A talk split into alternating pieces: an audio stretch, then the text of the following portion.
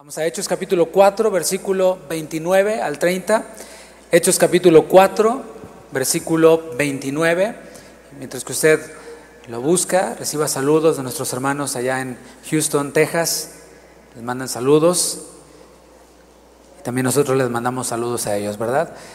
Gracias a Dios por la oportunidad de compartir la palabra. Gracias a nuestros pastores Chuy y Vicky por esta oportunidad y esta bendición. Nos sentimos como en casa de verdad.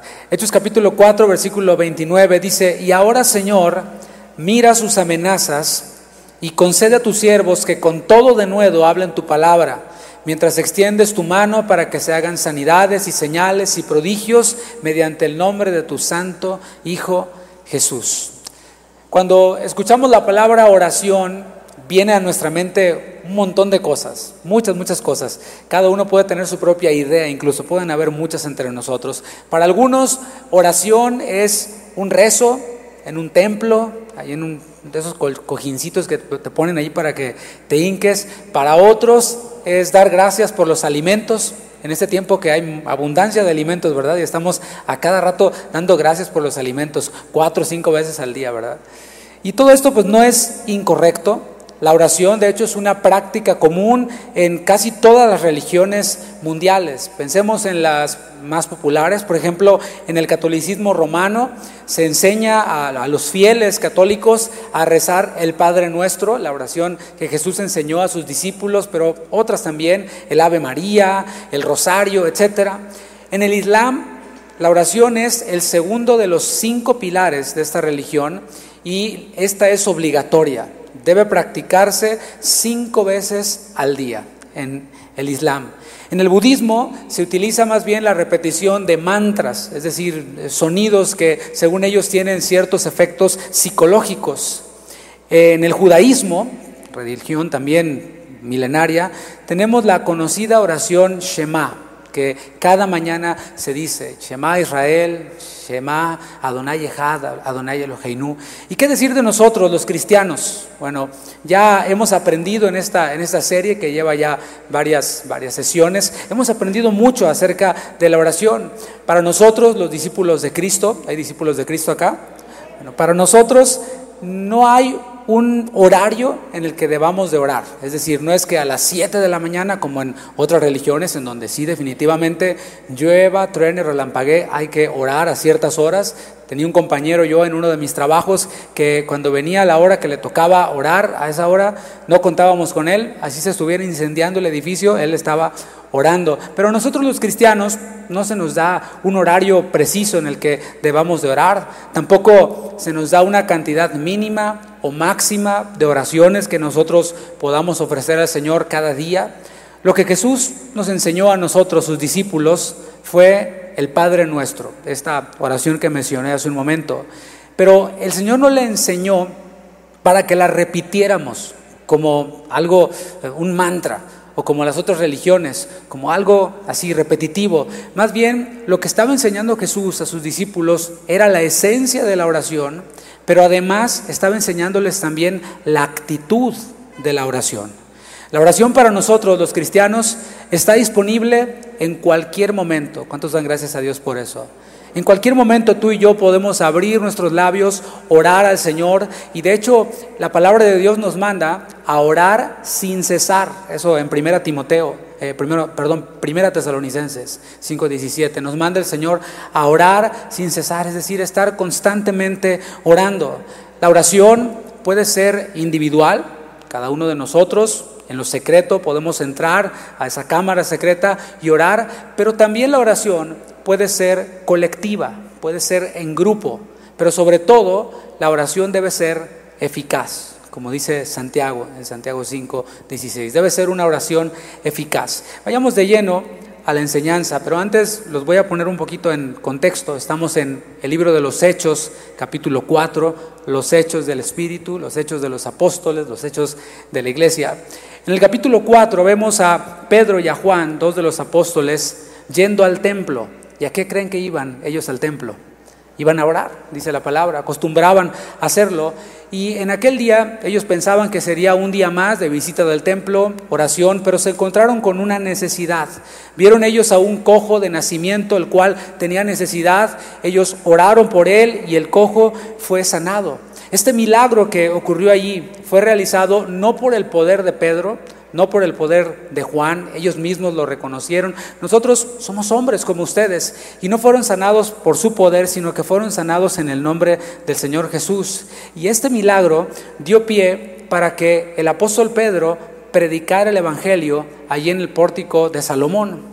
Ante la predicación del Evangelio de Pedro, pues hubieron reacciones, como ocurre cada vez que alguien predica, que tú predicas en tu trabajo, en tu familia, o que yo predico aquí ante ustedes, siempre hay reacciones, por lo menos dos. Una de las reacciones es arrepentimiento, diga arrepentimiento ese cambio de mente. Yo pensaba que las cosas eran así, pero ahora que la palabra de Dios me fue abierta, me fue hablada, se iluminó mi entendimiento y ahora puedo ver que las cosas no eran como yo las pensaba. Eso es arrepentimiento. Y el arrepentimiento trae consigo la evidencia de que estamos mal, de que necesitamos cambiar.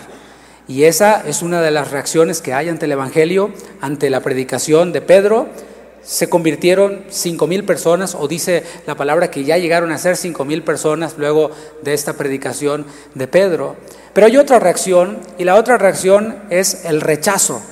Como que automáticamente en, nosotros está el rechazar, ¿no? Cuando nos dicen que estamos mal, cuando nos dicen lo que tenemos que hacer. Ayer el pastor Sergio compartía en, la enseñanza que cuando él le predicaron el Evangelio, cuando le dijeron que necesitaba arrepentirse, que era pecador, pues le predicaron bien. Pero la reacción de él en aquel tiempo fue de cantarle un tiro, como decimos ¿no? en, el barrio, a, esta, a esta persona que le predicó el Evangelio. Y esa es una de las otras reacciones, es rechazo. Y allí, en, aquella, en aquel día, cuando Pedro predicó, los opositores manifestaron sus cuestionamientos, su rechazo, con, con, preguntas, con amenazas, como ¿y en nombre de quién vienen ustedes? ¿No? Eso es lo primero que hacemos cuando nos llaman al arrepentimiento. ¿Y este quién se cree? ¿Y este quién es? ¿A poco muy perfecto? No, simplemente te está diciendo la verdad de que todos somos pecadores. Así ellos fueron cuestionados y fueron amenazados. Les dijeron, no pueden predicar en ese nombre. No pueden hacerlo. Pero a pesar de las amenazas, Pedro y Juan, como tenían el poder del Espíritu Santo, mismo poder que tú y yo tenemos, ellos no se dejaron amedrentar y dijeron, miren, los respetamos y todo, pero no podemos dejar de hablar lo que hemos visto. No podemos dejar de hablar lo que hemos oído. Y se necesitan cristianos así, que a pesar de las amenazas, a pesar de las contradicciones, digan, yo no me voy a callar. Voy a seguir hablando lo que he visto, voy a seguir hablando lo que he oído. Ellos habían visto nada más y nada menos que a Cristo resucitado. Caminaron con Él, vieron sus milagros, escucharon sus enseñanzas, pero lo vieron resucitado, lo vieron ascender a los cielos, y esto era lo que ellos estaban hablando, lo que estaban predicando. Versículo 23 del libro de Hechos, capítulo 4. Y puestos en libertad, vinieron a los suyos y contaron todo lo que los principales sacerdotes y los ancianos les habían dicho. Voy a detener ahí un poquito. Que vemos aquí ahora a Pedro y a Juan quienes evidentemente eran hombres impactados por el Evangelio, puesto que no se cuartearon, dijeron, vamos a seguir hablando. Y ahora ellos están aquí viviendo una experiencia tremenda, una, una experiencia milagrosa. ¿Por qué? Porque ellos estaban nada más y nada menos que frente a aquellos que habían dado muerte a Jesús. La muerte de Jesús no tenía mucho tiempo que había ocurrido. Y allí estaban ellos delante de los que habían crucificado al Señor Jesús. Esos eran los que los estaban amenazando, esos eran los que los estaban mandando callar. Así que era una situación peligrosa. Yo pensaría, hasta aquí llegué. Señor, ahí te voy. Duró poquito mi ministerio. Pero ellos vieron que no los mataron, sino que los dejaron ir. Y a pesar de todo esto, ellos pudieron sostener su fe en Jesús, tuvieron valor, pero habían sido librados de la muerte. ¿Por qué? Porque aún no era su tiempo, porque el Señor todavía tenía planes con ellos. Y ellos al salir de allí, al ser liberados y librados de la muerte, pues no se fueron de paseo, no se tomaron unas vacaciones, porque hay cristianos que se toman vacaciones, está bien, pero del Señor, o sea, está bien, estás de vacaciones, pero hay que abrir la Biblia de vez en cuando, ¿no? Ellos no se fueron de paseo ni de vacaciones, no fueron a algún restaurante de Jerusalén, ni tampoco se fueron de shopping, mucho menos se juntaron con los saduceos para quedar bien con ellos, no, no, no. Ellos se fueron a la iglesia, diga, a la iglesia. Aquí estamos, ¿verdad? Allí se fueron a la iglesia. Cuando ocurre algo importante en nuestras vidas, sea una victoria o sea una prueba, lo que sea, comúnmente ¿qué hacemos? Lo contamos a otros. Comúnmente platicamos lo que nos está ocurriendo con otras personas. Acaba de pasar este evento de, Navidad, este evento que nosotros celebramos, y, y cuando digo evento me refiero al suceso del nacimiento virginal de Cristo. Cuando María recibió la noticia de que iba a concebir al Mesías, ¿qué hizo? Fue con su prima Elizabeth y le contó el chisme, ¿verdad? Fue y le contó lo que había ocurrido. Dice la palabra que su prima Elizabeth, que también estaba embarazada de Juan el Bautista, dice que ella se regocijó y que fue llena del Espíritu Santo. Así lo dice Lucas en Lucas 1.41. Así nosotros también cuando estamos pasando por algo, sobre todo cuando experimentamos una victoria, pues normalmente lo platicamos o lo ponemos en redes sociales, ¿cierto? ¿Conoces a esa persona o eres tú esa persona? Aquí comiendo tacos.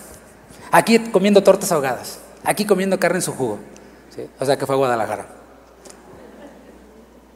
Dice Lucas en el versículo 23 de Hechos 4 que Pedro y Juan vinieron a los suyos. Y eso es bien importante. A los suyos. Normalmente dices esta persona y los suyos. ¿Y a quién te refieres con los suyos? A su familia. Perfecto. La pregunta aquí es, ¿quiénes son los tuyos? Sí, sí, tu familia, tus hijos, tus padres. Pero dice la palabra que nosotros los que le recibimos, los que hemos creído en su nombre, se nos ha dado la potestad de ser hechos hijos de Dios, hijos de un mismo Padre. Así que ahora tú y yo hemos venido a pertenecer a una gran familia. Así que voltea a tu alrededor, a un lado, al otro. En serio, hazlo, hazlo para que no te duermas. Todos esos que están ahí al lado de ti, a un lado, al otro, son los tuyos. Esa es tu familia. Ahora, si los tuyos no son los que están aquí, sino son los enemigos de Cristo, estamos en un problema. Porque solo hay dos equipos, ¿eh? Están los amigos de Jesús y están los enemigos de la cruz de Cristo. Eso dijo Jesús. No es que yo sea inflexible ni nada, simplemente estoy diciendo lo que Jesús dijo. El que no recoge conmigo, desparrama. Entonces solo hay dos equipos, los enemigos de la cruz y los amigos de la cruz de Cristo. Esos son los nuestros. Somos de los del equipo de los redimidos de Jesús.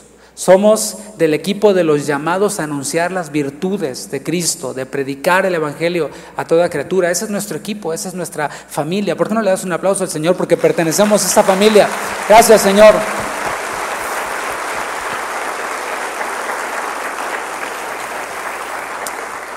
Ya que llegaron con los suyos, con su familia, dice la palabra que les contaron todo lo que los principales sacerdotes y los ancianos les habían dicho. Les platicaron todo. Es con ellos, con nuestros amigos, con nuestra familia en la fe, con quienes se supone que debemos de ir para contarles lo que el Señor está haciendo en nuestras vidas, sean victorias o sean pruebas. Es a ellos. Está bien, si quieres ir al psicólogo, está bien, pero ¿por qué no ir con nuestra familia en la fe y contarles lo que nos está ocurriendo? Porque la iglesia, el conjunto de creyentes, la iglesia local, es mucho más que un club para ser amigos. Es mucho más que un club para ser compadres y comadres. Ellos fueron con los suyos y les dieron noticias. ¿Cuál noticia? La noticia de que habían sido librados. Era un testimonio de la respuesta a la oración. Tú dices, ¿cómo? Sí, bueno, cuando Pedro y Juan fueron llevados ante este grupo de religiosos, que eran los que habían crucificado a Jesús, ¿no crees tú que oraron? Yo creo que sí oraron. Señor, líbranos, ayúdanos. O sea, no está escrito, no lo registró Lucas, pero seguramente oraron. Eran hombres de fe, iban de hecho al templo a orar. Y el Señor respondió sus oraciones liberándolos. Así que ellos les estaban dando testimonio de la respuesta de Dios a sus oraciones. Ese testimonio también les transmitía a los de la iglesia una realidad, una realidad que está en las escrituras. ¿Cuál era esta realidad? De que aquel que permanece firme en el Evangelio será perseguido por los enemigos del Evangelio. No nos olvidemos de esa realidad. El mundo, dice la palabra, que está bajo el maligno. Por eso no debemos sorprendernos cuando aprueban leyes que se oponen a la palabra de Dios, cuando le llaman bueno a lo malo, malo a lo bueno. No debemos sorprendernos. Ellos están bajo el maligno. Así está el mundo. Y cuando un hijo de Dios da testimonio de su fe, cuando un hijo de Dios eh, se parece a Cristo, y esto es evidente, ¿qué crees que ocurre? La luz del Hijo de Dios hace resplandecer las tinieblas y hace, ver hace evidentes las malas obras de los que andan en pecado y no les simpatizamos. Esta realidad de que aquellos que permanecemos fieles seremos rechazados, seremos perseguidos. Por ningún lado vemos en la Biblia, según Jesús, que un hijo de Dios será aplaudido y premiado por el mundo. Ni en las artes, ni en la filosofía, ni en la literatura. Nuestra cultura es una contracultura, se opone a la corriente de este mundo. La amenaza que les hicieron a Pedro y a Juan no eran únicamente para ellos, eran para todos los que habían abrazado el Evangelio, para todos aquellos que tenían la comisión de ir por todo el mundo, predicar el Evangelio de Jesús. ¿Y qué crees? Estos creyentes no se iban a rajar, como decimos acá en México. No, iban a dar marcha atrás. Jesús dijo en Mateo 10:33, y cualquiera que me niegue delante de los hombres, yo también le negaré delante de mi Padre que está en los cielos. Así lo veían ellos. Eran radicales, algunos los llaman exagerados. Ay, qué exagerado, no es para tanto. Bueno, así lo veían ellos. Decían, callarnos el Evangelio, no hablar lo que hemos visto, lo que hemos oído, es como negar a Cristo. Y recuerdo que en algún momento Jesús nos dijo que aquel que le negare delante de los hombres, él también le iba a negar delante del Padre. Negarse a predicar el Evangelio es de alguna manera negar a Jesús. Porque todos tenemos oportunidades de predicar el Evangelio. Ahora que pasaron las fiestas, la Navidad, Año Nuevo, la rosca, ayer, bueno, esa fue una buena oportunidad para predicar el Evangelio. Y negarlos, negarnos, perdón, a hacerlo es de alguna manera negar al Señor Jesús. Continúa el versículo 24, Hechos 4. Dice, y ellos, o sea, la iglesia, habiéndolo oído, alzaron unánimes la voz y dijeron, ahí me voy a detener. Me quiero centrar ahí en la respuesta ahora de la iglesia cuando escuchan el testimonio de lo que Dios hizo en Pedro, en Juan y las implicaciones que esto traía, porque les traía a ellos también un riesgo. Me quiero centrar en la palabra unánimes, porque dice que alzaron la voz, oraron de forma unánime. Y esto debe atraer nuestra atención en la espontaneidad que había en la iglesia primitiva. Es decir, aquí no vemos que ellos tenían una reunión de oración a las 8, en donde iban nomás dos o tres. No está mal, ¿no? Que haya una reunión de oración. El punto es que ellos tomaban cualquier oportunidad para orar. Cuando oyeron el testimonio, alzaron la voz y oraron. No fue una de esas oraciones de que... No, no, alzaron su voz de forma unánime. Ellos estaban puestos de acuerdo en aquello que iban a orar. ¿Por qué? Porque eran de un mismo sentir eran del sentir de Cristo. Se entiende que en esta oración pues hubo alguien que la presidió, hubo alguien que la dirigió. Y los demás, ¿qué estaban haciendo? Escuchaban, pero también apoyaban la oración de aquel que estaba presidiendo esta oración colectiva. Ahora sí vamos a ver el contenido de esta oración unánime de una iglesia llena del Espíritu Santo. Dice, soberano Señor, analicemos la oración. Primero, resaltan la soberanía de Dios. Se refieren a Dios como soberano. Un soberano es aquel que tiene autoridad. Soberano era como se dirigían los esclavos a sus amos. Y reconocer la soberanía de Dios es reconocer que Él es nuestro dueño. No es que yo soy dueño de mí mismo y de mis circunstancias. No, no, no. Tengo un dueño.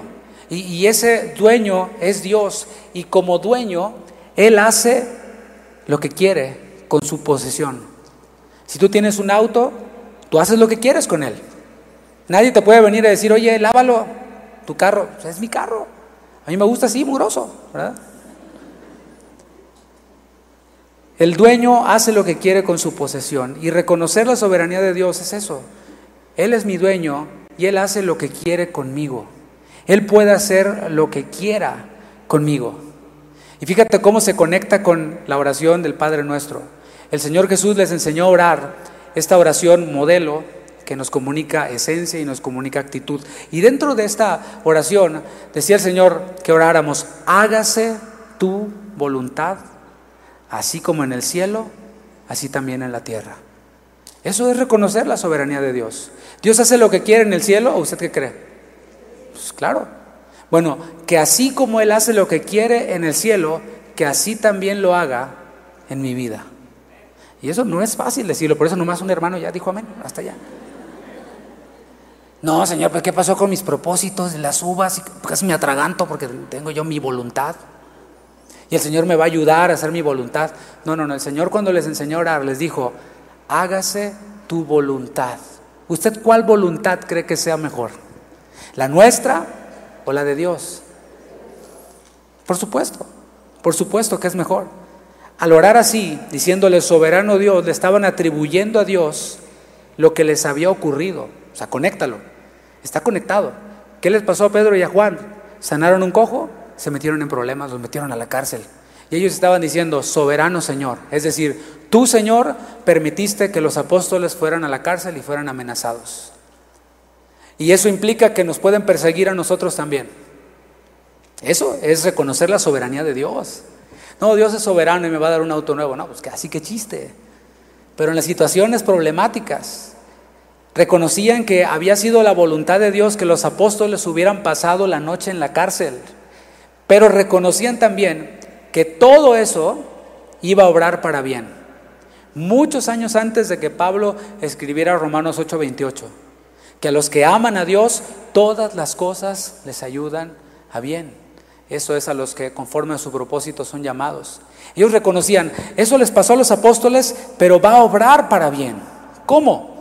Bueno, primeramente Pedro y Juan testificaron que el Señor respalda a quienes son fieles. Es decir, la presencia de Pedro y de Juan allí daba testimonio de que cuando nosotros permanecemos fieles al Señor, de que cuando nosotros permanecemos fieles en lo que Dios nos puso a hacer, sea lo que sea lo que Dios te haya puesto a hacer. Hay quienes dicen, el pastorado es el llamado más alto que un hombre puede recibir. Suena bien, pero ¿y si otra persona no fue llamada al pastorado? nunca alcanzará el llamado más alto. No, no, no. El llamado más alto para cada persona es el que Dios le ha dado.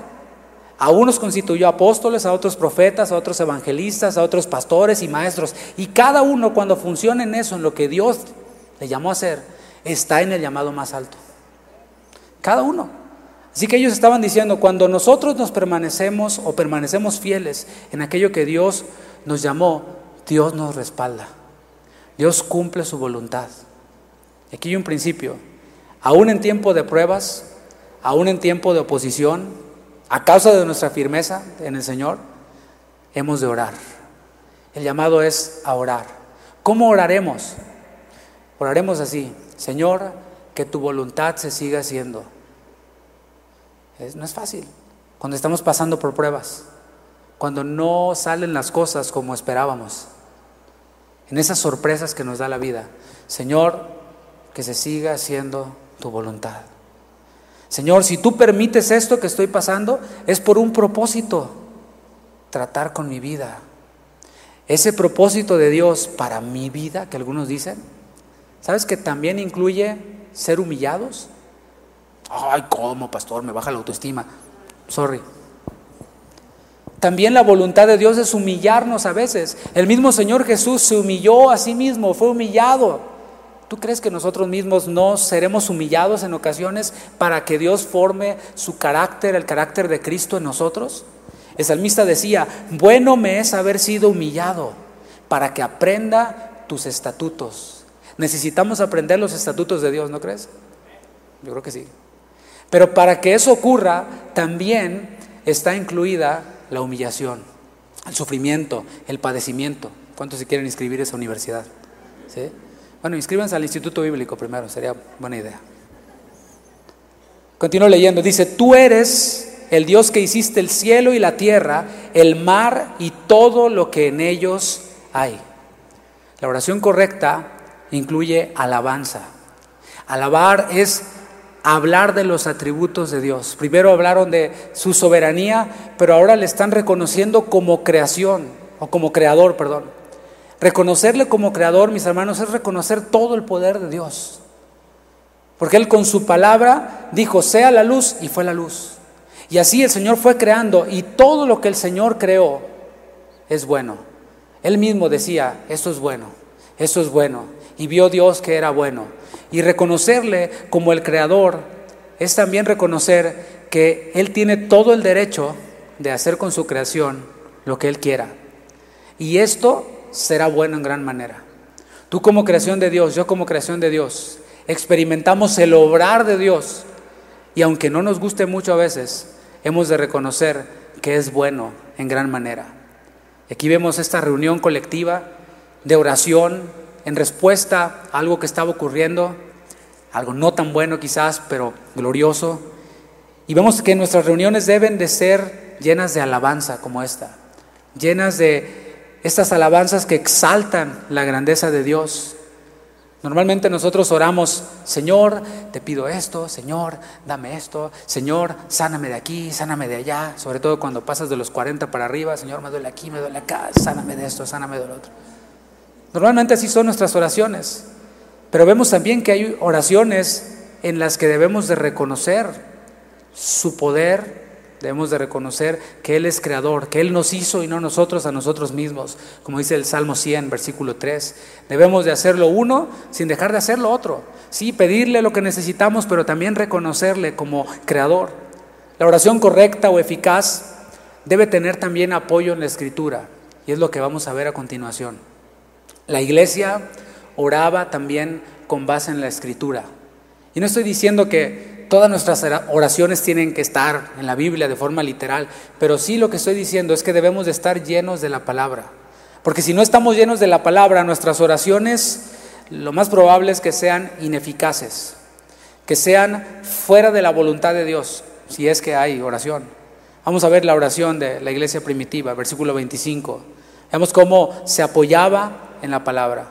Dice, que por boca de David tu siervo dijiste. Aquí van a empezar a citar el Salmo 2, un salmo mesiánico. Ellos conocían el Salmo 2 y ahora van a comenzar a orar de esta forma. O sea, el que presidía la oración estaba diciendo de memoria esta porción de la escritura. Así como nosotros debemos de leerla, meditarla, memorizarla, orarla. Y en esta oración ellos estaban conectando su vivencia con la palabra, porque la palabra es viva, mis hermanos. La palabra no es un libro más que leemos, que nos informa, no, no, va conectada con nuestra vivencia. Por eso leemos el Salmo 23 en una temporada de nuestra vida y lo entendemos de una forma. Y lo leemos otra vez en otra temporada de nuestra vida y el Señor nos ilumina y nos habla de otra manera, porque la palabra es viva para nosotros y se conecta con nuestras experiencias, como está ocurriendo aquí. La pregunta que hace el Salmo 2, ¿por qué se amotinan las gentes? O sea, en otra versión dice, ¿por qué están enojadas las naciones? Dice en otra versión. Y eso es lo que ocurrió cuando el pueblo, representado en los líderes religiosos, vieron el milagro de este cojo que estaba andando. En vez de glorificar a Dios, se enojaban, se amotinaban. Por eso recuerdan esto.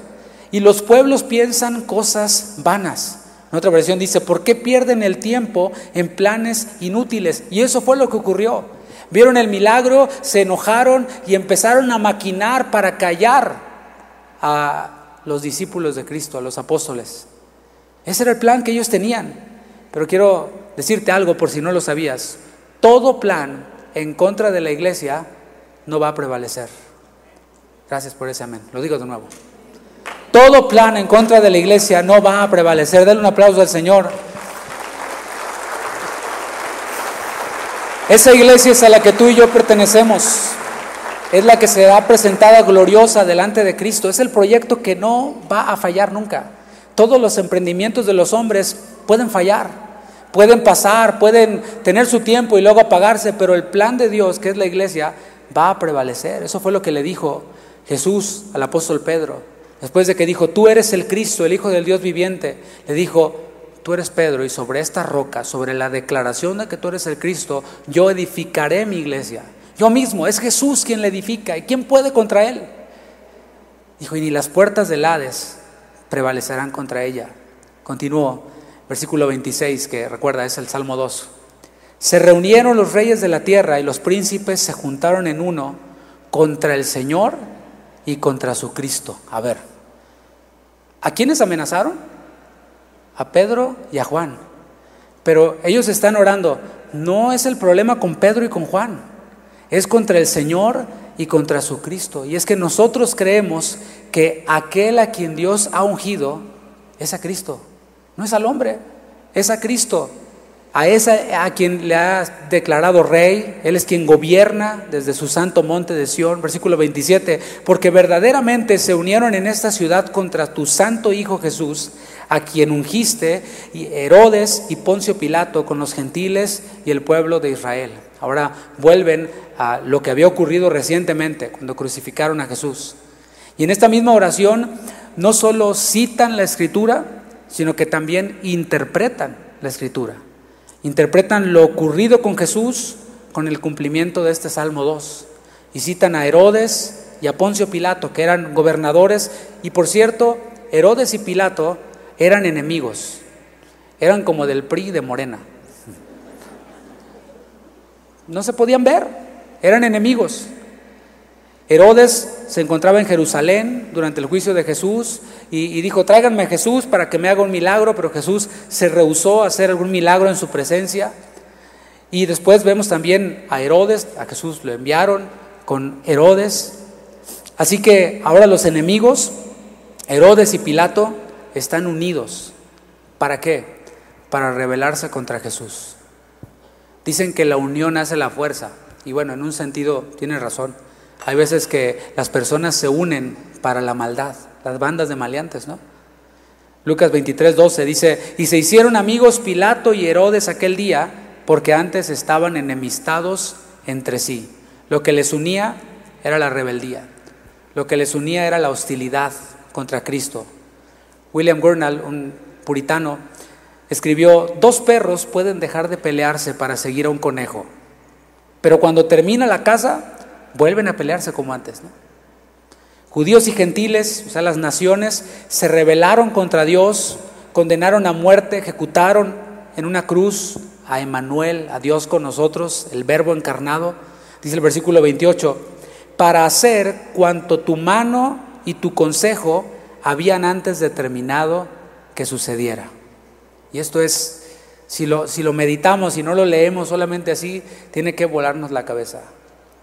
Jesús fue crucificado, fue puesto en manos de pecadores, como dice la palabra, pero ellos reconocen de nuevo la soberanía de Dios para hacer cuanto tu mano y tu consejo habían antes determinado que sucediera. Y esto comprueba lo que decía hace un momento. No importa cuántos se unan para pelear contra la iglesia de Cristo el Señor va a llevar a cabo lo que se ha propuesto. El Señor lo va a llevar a cabo. Y, las vicisitudes que ocurren, las pruebas, las cosas malas, entre comillas, que ocurren, no toman por sorpresa a Dios. Tanto en la iglesia como en tu vida, en mi vida. No toman por sorpresa a Dios, mi hermano. Y puede ser la situación más terrible que puedas imaginarte. No, no voy a nombrar ninguna. Tú puedes imaginarla no toma por sorpresa a Dios. Dios no está ahí como, ay, ¿qué pasó? No, no, Él sabe exactamente lo que va a pasar.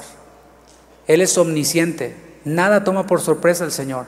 En, en, cuanto a la muerte de Cristo, Él tenía ya todo previsto. Él tenía ya todo planeado. No es que hizo a Judas traicionarlo, no, porque Dios no se complace en la maldad. Él sabía que había un Judas que iba a llenar ese puesto, ese lugar.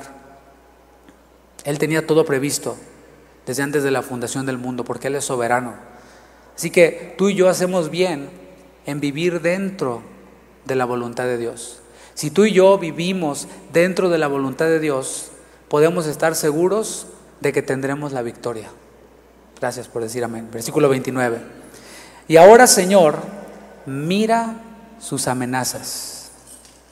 Esto, recuerda, es la oración correcta.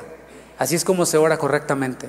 Cuando somos amenazados, cuando tratan de amedrentarnos por hacer la voluntad de Dios, digamos, Señor, mira sus amenazas. Ellos están conectando lo que ocurrió con la manera en la que Jesús actuaba.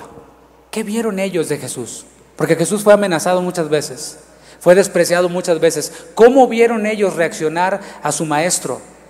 Ellos veían que Jesús no amenazaba, encomendaba la causa al que juzga justamente. Aquí vemos la petición que ellos están haciendo. Señor, mira sus amenazas.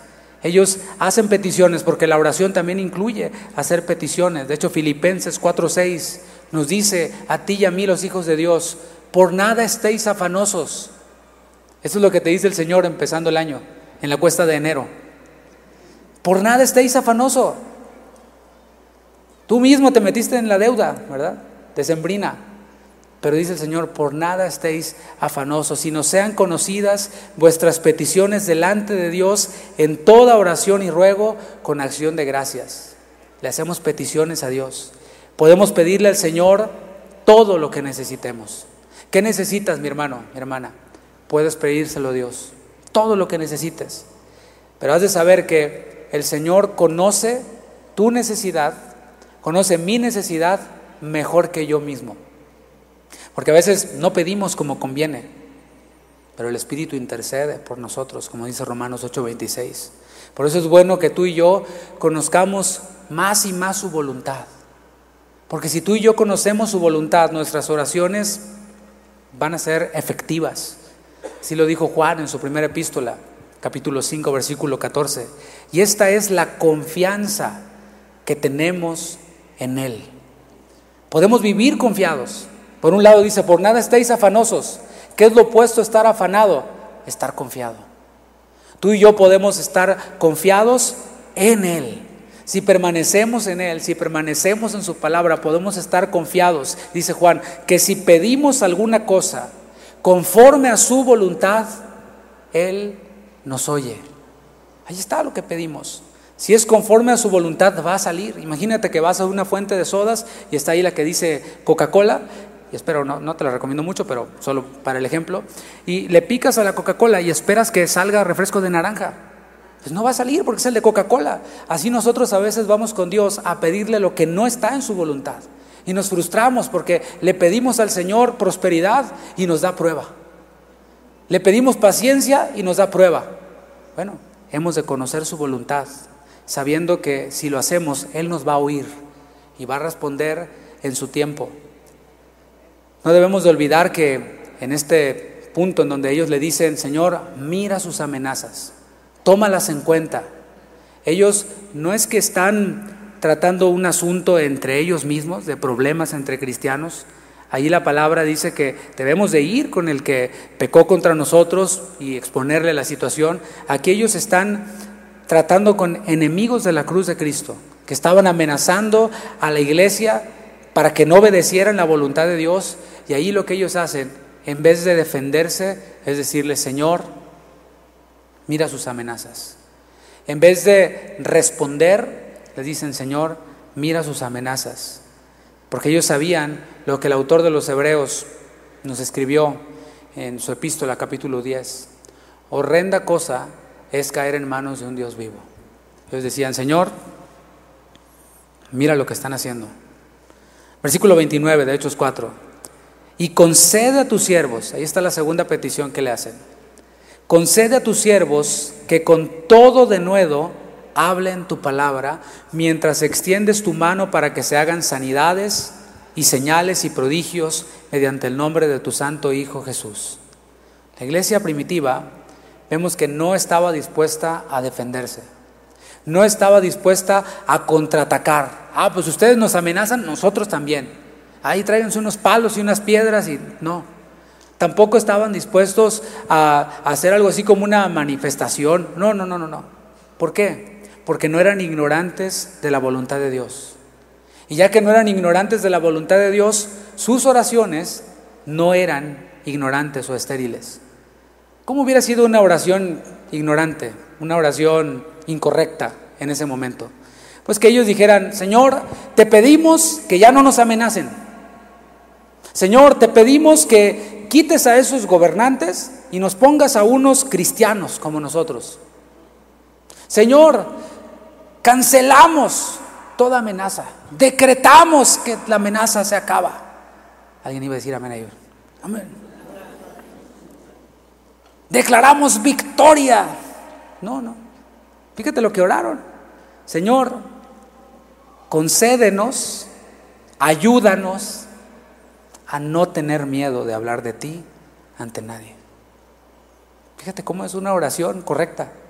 Ayúdanos a sanar a los enfermos y a hacer milagros y señales maravillosas. Así harás que la gente vea el poder de tu siervo Jesús a quien elegiste. O sea, esta oración carece completamente de egoísmo. Porque el egoísmo nos impulsa a decir, Señor, que se acaben las amenazas. El egoísmo nos impulsa a decir, Señor, quítalos a estos y pon a otros. Pero mis hermanos, cuando se trata de cambiar, hemos de ser nosotros los primeros. Por eso están diciendo, Señor, ayúdanos. Alguien que pide ayuda es porque, no tiene la capacidad de resolver la situación, ¿cierto? El que no tiene necesidad no pide ayuda, pero el que tiene necesidad pide ayuda. Por eso Jesús dijo, bienaventurados los contritos, los pobres en espíritu. Y aquí estamos viendo esa actitud. Señor, ayúdanos. Por nosotros mismos no podemos. Si se trata de nosotros, vamos a terminar desanimados ante esta situación. Si se trata de mí, Señor, voy a terminar negando la fe. Por eso te pido que me ayudes. Ayúdame, Señor. Y luego de pensar en sí mismos en cuanto a su vulnerabilidad, piensan en los demás. Fíjate qué tremendo eso, ¿no? Porque cuando estamos en problemas, en lo último en lo que pensamos es en los demás. ¿Lo has pensado? Cuando estás en problemas, platicas con alguien y no te importa cómo está la otra persona. Nomás le platicas, mira, me ha ido mal en esto, estoy enfermo de aquello y lo otro y bla, bla, bla, bla, bla. Una persona egoísta es así. No pregunta, ¿y tú cómo estás? No, no, no. Llega descargando todo lo que trae y se va. Y bueno, es una tendencia natural cuando estamos en problemas. Pero ellos en medio de los problemas, orando la oración correcta, dicen, Señor, hay personas enfermas. Mi necesidad no es la única. Mi problema no es el único. Hay personas enfermas. Ayúdanos a sanar a esos enfermos. Ayúdanos a hacer milagros y señales maravillosas. Pero fíjate qué tan centrada está su oración. Dice, así harás que la gente vea que estamos bien ungidos. Así, Señor, vas a hacer que la gente nos reconozca como los grandes siervos de Dios. No, dice, así harás que la gente vea el poder de tu siervo Jesús a quien elegiste. Ellos querían centrar toda la atención en Jesús. De eso se debe tratar nuestra vida, mis hermanos. De que la gloria de Jesús se haga evidente, aún en nuestras dificultades. En ellos no vemos ni un ápice de duda, en ellos no vemos reclamo. O sea, no dijeron, ah, a mí se me hace que Pedro y Juan se equivocaron. O sea, nomás se hubieran ido a la oración y hubieran hecho lo que tenían que hacer y ya. O sea, el cojo, pues ahí había estado siempre. No dijeron, a mí se me hace que se emocionaron mucho. Le salió lo pentecostal a Pedro y ya en el nombre, levántate. ¿Qué onda? Se emocionaron mucho. Tampoco fueron con Pedro y con Juan y les reclamaron. ¿Para qué andan ustedes de sanadores? Miren, ya los metieron a la cárcel y ahora nos van a meter en problemas a nosotros. No hicieron eso. Lo que le pedían al Señor era valor. Diga valor. ¿Usted qué cree? ¿Se necesita valor entre el pueblo de Dios? Yo creo que sí. Sí, necesitamos danzar y, alabar, y, sí, pero se necesita valor para hacer esto. Valor para predicar el Evangelio. Porque como dije, sabían que en sus propias fuerzas eran débiles y que las amenazas podían apagar su ánimo para predicar el Evangelio.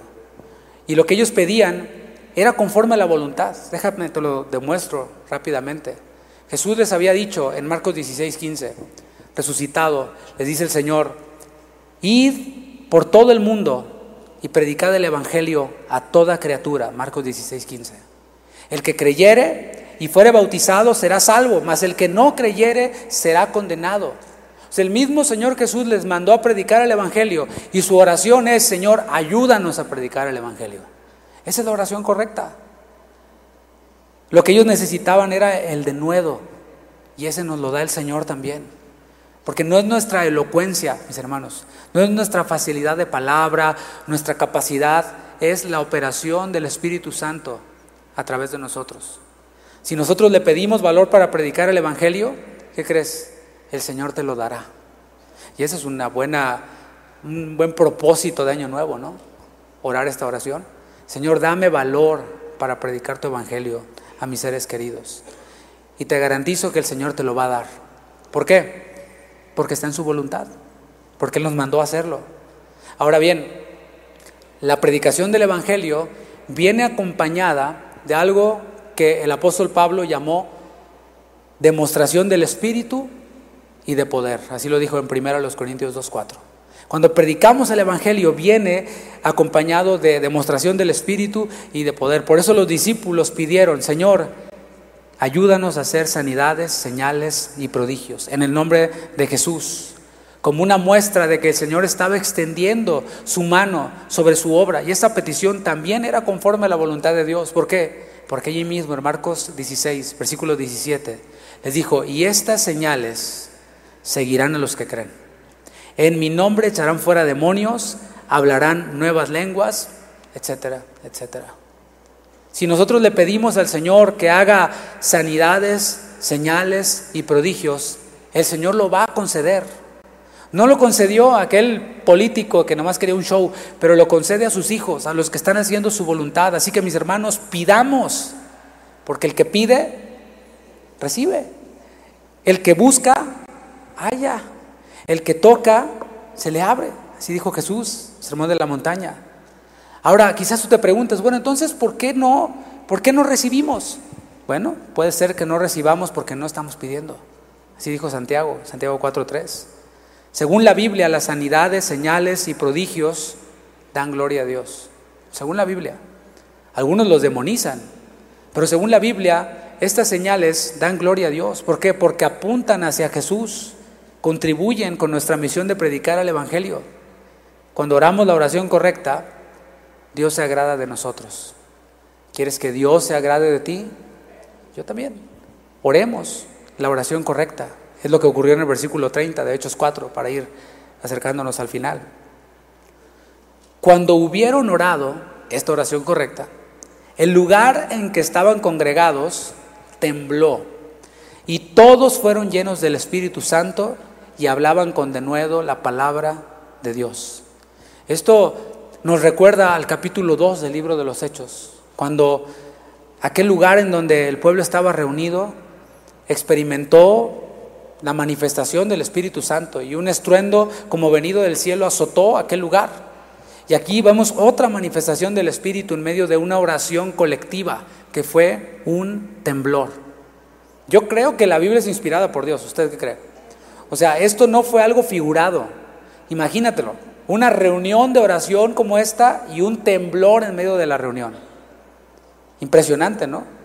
Ellos piden señales, Señor, que podamos hacer señales y una señal se manifiesta ahí inmediatamente, porque el Señor, como dijimos, es todopoderoso, es capaz de conmover un lugar con tal de confirmar que Él está ahí en medio, que Él está obrando. La voluntad de Dios no era solamente que los apóstoles predicaran, la voluntad de Dios era que todos los hijos de Dios predicaran. Por eso dice el texto que fueron todos llenos del Espíritu. Tú y yo, mi hermano, mi hermana, que hemos creído en Cristo, hemos recibido al Espíritu Santo. Alguien dígame. Hemos recibido dones del Espíritu Santo y estamos llamados a ser llenos del Espíritu Santo. Él nos llena a todos. Podemos y debemos de tener segundas experiencias, porque algunos dicen, no, no, ¿cómo que una segunda experiencia? Sí, una segunda, tercera, cuarta, quinta, sexta. La palabra nos manda en Efesios 5, sean llenos del Espíritu. Y ese sean llenos está en presente continuo. Estén constantemente llenándose del Espíritu, teniendo experiencia con el Espíritu Santo. ¿Cómo? En comunión con Él. Por eso dice, hablando entre vosotros con salmos, con himnos, con cánticos espirituales, cantando y alabando al Señor en vuestros corazones, dando siempre gracias por todo al Dios y Padre en el nombre de nuestro Señor Jesucristo. ¿Por qué? Porque lo necesitamos, tú y yo. Necesitamos esto para vivir la vida victoriosa en Cristo. Lo necesitamos si es que queremos llevar fruto en Él. Esta acción del Espíritu, del Espíritu Santo perdón, trajo como consecuencia que la petición de hablar con denuedo la palabra fuera concedida totalmente. Ahí en el texto dice que comenzaron a hablar con denuedo la palabra, una oración respondida inmediatamente. Todos hablaron con denuedo el mensaje de salvación. Y yo creo que es buena idea que tú y yo comencemos a hablar la palabra de Dios, ¿no crees? Con nuestra familia, con los hermanos en la congregación. En Salmo 22, 22 dice, anunciaré tu nombre a mis hermanos en medio de la gran congregación, ¿qué? Te alabaré. Debemos de anunciar el nombre del Señor. Para concluir, mis hermanos, así como las dificultades que la iglesia enfrentó, porque esta oración correcta fue hecha en medio de un tiempo de dificultad, Asimismo, el Señor nos permite a nosotros pasar por situaciones complicadas para que podamos nosotros acercarnos más a Él. Ahí es donde se cumple. A los que aman a Dios todas las cosas les ayudan a bien. Esta dificultad me hace acercarme más a Dios. Ahí es en donde debemos de centrarnos. No es le estoy pasando mal, sino más bien, gracias Señor, porque en medio de esta dificultad me puedo acercar más a ti. Puedo tener mayor comunión contigo. Y eso, mis hermanos, no tiene precio. Los que caminamos en su voluntad podemos estar seguros de que Dios va a utilizar esas cosas para nuestro bien. Esas circunstancias que nos debilitan, esas que nos humillan. Pero esta debilidad que experimentamos, en esa el poder de Dios se hace manifiesto. Y nos debe hacer voltear primeramente hacia nuestra debilidad y dependencia de Él pero también hacia la necesidad de otros. Hace, pues el año pasado ya, a principios del año pasado, estaba en un hospital, mi esposa enferma, y era yo el único en esa, en esa sala donde te haces una resonancia. Creía yo que era el único y estaba allí inclinado, meditando, reflexionando, cuando de pronto alzo la mirada y está otra persona enfrente de mí y me dice, ¿usted es el pastor David Guevara? Yo dije, en Guadalajara, una persona me conoce, la única persona ahí. Ah, yo escucho sus predicaciones y tal, y yo, ah, yo voy a casa de oración. Ah. Y ahí nos dimos ánimo. Ella iba con, con su familiar, yo con la mía, y nos dimos ánimo los unos a los otros. Y yo creo que el Señor orquestó todo ese día para que ella pudiera de alguna manera ver, porque a lo mejor no le prediqué un mensaje allí, pero a lo mejor le sirvió a ella ver que nosotros los pastores también se nos enferman los familiares. Y nosotros mismos también nos enfermamos, que somos de carne y hueso completamente. Pero el Señor tiene todo dentro de su control. Esas circunstancias nos humillan, pero en esa debilidad el poder de Dios se hace más evidente. Es en esa debilidad en la que podemos acudir a Él para orar la oración correcta. Invito a que se ponga de pie. La oración correcta es pedirle al Señor valor para predicar su evangelio. La oración correcta es pedirle fe para operar en aquello que Él nos ha encomendado. Yo le invito a que puesto de pie cierre sus ojos y vamos a pedirle al Señor de nuevo que en este 2024 podamos ser proclamadores del Evangelio, realmente. Yo creo que estamos en los últimos tiempos, así lo dice su palabra. Desde que el Señor Jesús ascendió a los cielos empezaron los últimos tiempos. Y desde entonces la iglesia está clamando porque Él vuelva. Usted está clamando porque Él vuelva. Y yo quiero que cuando Él vuelva me encuentre predicando su evangelio. Espero que usted también quiera hacerlo. Así que hoy cierre sus ojos y dígale, Señor, muéstrame a quién puedo hablarle en esta semana. Muéstrame a quién puedo darle una palabra de ánimo o testificarle acerca de lo que tú estás haciendo, acerca de lo que tú estás obrando. Quiero ser instrumento usado por ti, Señor. Ayúdanos, Señor, danos valor, que tu iglesia siga proclamando tu evangelio. Y también oramos, Señor, por aquellos que están enfermos. En medio de alguna dificultad, nosotros mismos hacemos a un lado nuestra necesidad y nos compadecemos de aquellos que están enfermos. Así que si tú estás enfermo, mi hermano, primero voy a invitar a toda la iglesia que baje sus manos y si hay alguien enfermo entre nosotros, te voy a pedir que alces tu mano, pero bien en alto. Alza tu mano si estás enfermo de cualquier cosa, ¿sabes? No hay enfermedad muy pequeña para Jesús o muy grande, sea la que sea. Puede ser un dolor que te comenzó apenas. Levanta tu mano bien en alto. Y los que no levantaron su mano, gracias a Dios que están sanos, volteen alrededor y busquen una mano levantada. Vamos a hacer lo que dice la palabra. Vamos a orar los unos por los otros, por sanidad, que es específicamente lo que la iglesia pidió. Ayúdanos a que pueda haber sanidad, a sanar a los enfermos. Si puedes, pregúntale cuál es su enfermedad y vamos a, a orar y vamos también a adorar al Señor mientras que oramos. Gracias, Señor. Te adoramos,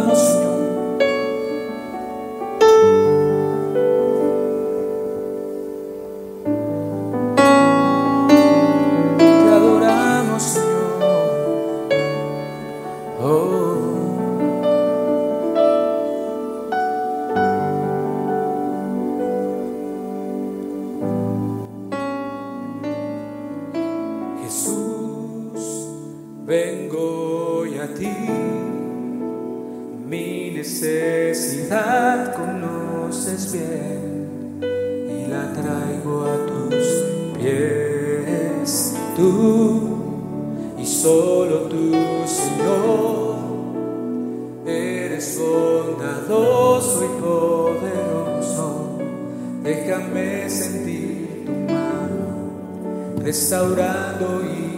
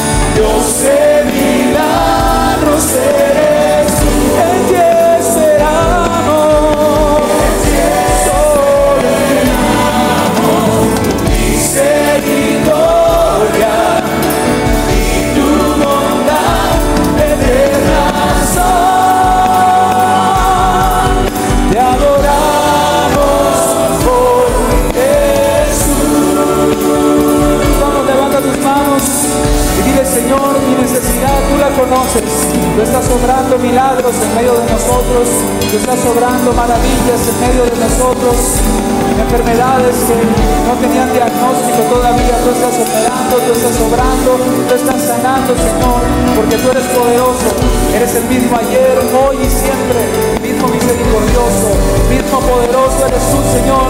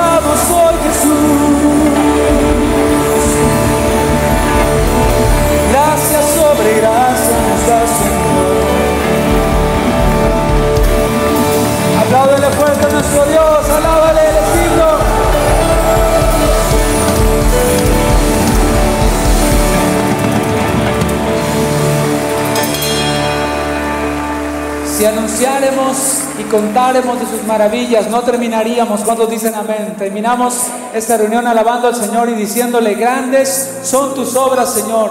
Queremos seguirlos viendo en este 2024 y creemos que los seguiremos viendo. ¿Cuántos dicen amén? Gracias, Señor.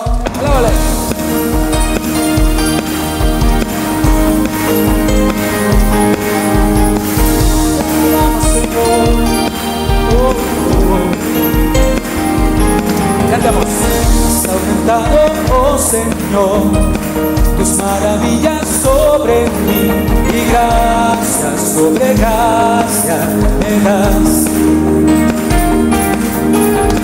Y si en el desierto estoy, tú hablas a mi corazón y gracia sobre gracia me das. Una vez más diré, has aumentado, has aumentado, oh Señor, tus maravillas sobre gracia sobre gracia me das. Y si en el desierto estoy, tú hablas a mi corazón y gracia sobre gracia me das. Tus bondades bondades infinitas son, no las puedo contar. No hay tiempo suficiente para hablar todo lo que has hecho tú, Jesús. Grandes son tus obras, tus proezas y milagros, oh Dios, incomparable Jesús. Corazón te canta todo el día y cada noche has sido tú. Mi fortaleza y mi canción. Dile grandes. Grandes son tus obras, tus proezas y milagros, oh mi Dios. Incomparable eres tu Señor. Mi corazón te canta todo el día y cada noche has sido tú. Mi fortaleza y mi canción, mi fortaleza, mi fortaleza y mi canción, mi fortaleza y mi canción. Señor, en medio del desierto, tú estás conmigo, tú estás con tu iglesia poniendo tu mano sobre nosotros. Dile al Señor una vez más. Has aumentado, oh Señor, tus maravillas sobre mí y gracia sobre gracia me das. Y si en el desierto estoy, tú hablas a mi corazón y gracia sobre gracia me das. Tus bondades, dilo. Tus bondades infinitas son, no las puedo contar. Tiempo suficiente para de todo lo que has hecho tú, Jesús. Grandes son tus obras, tus proezas y milagros, oh mi Dios. Incomparable eres tú. Mi corazón te canta el día y cada noche has sido tú. Mi fortaleza y mi canción. De grandes, grandes son tus obras, tus proezas y milagros, oh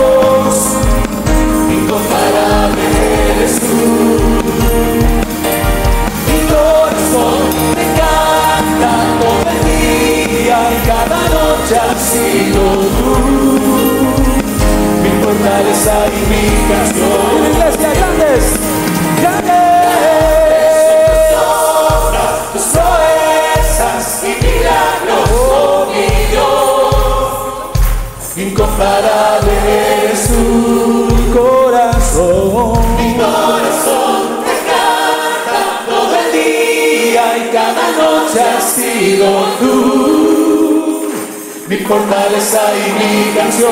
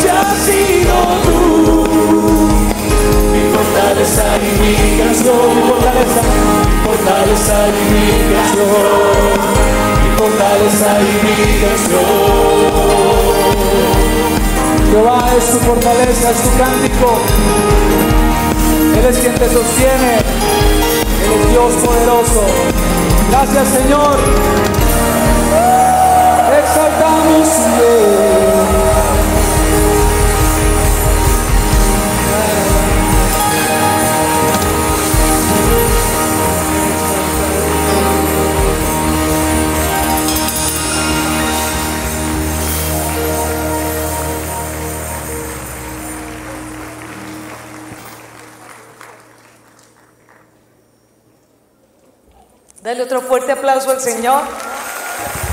Él es nuestro Dios, el Todopoderoso. ¿Cuántos decimos amén?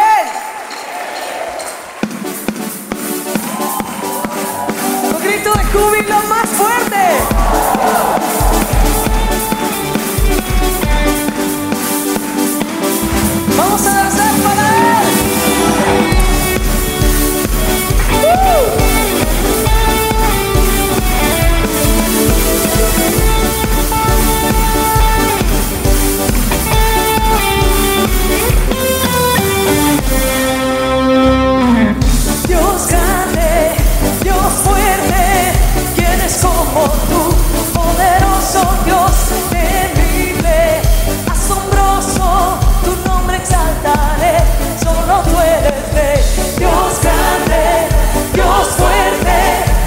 eres como tú, poderoso Dios, terrible, asombroso, tu nombre exaltaré, solo tú eres fe.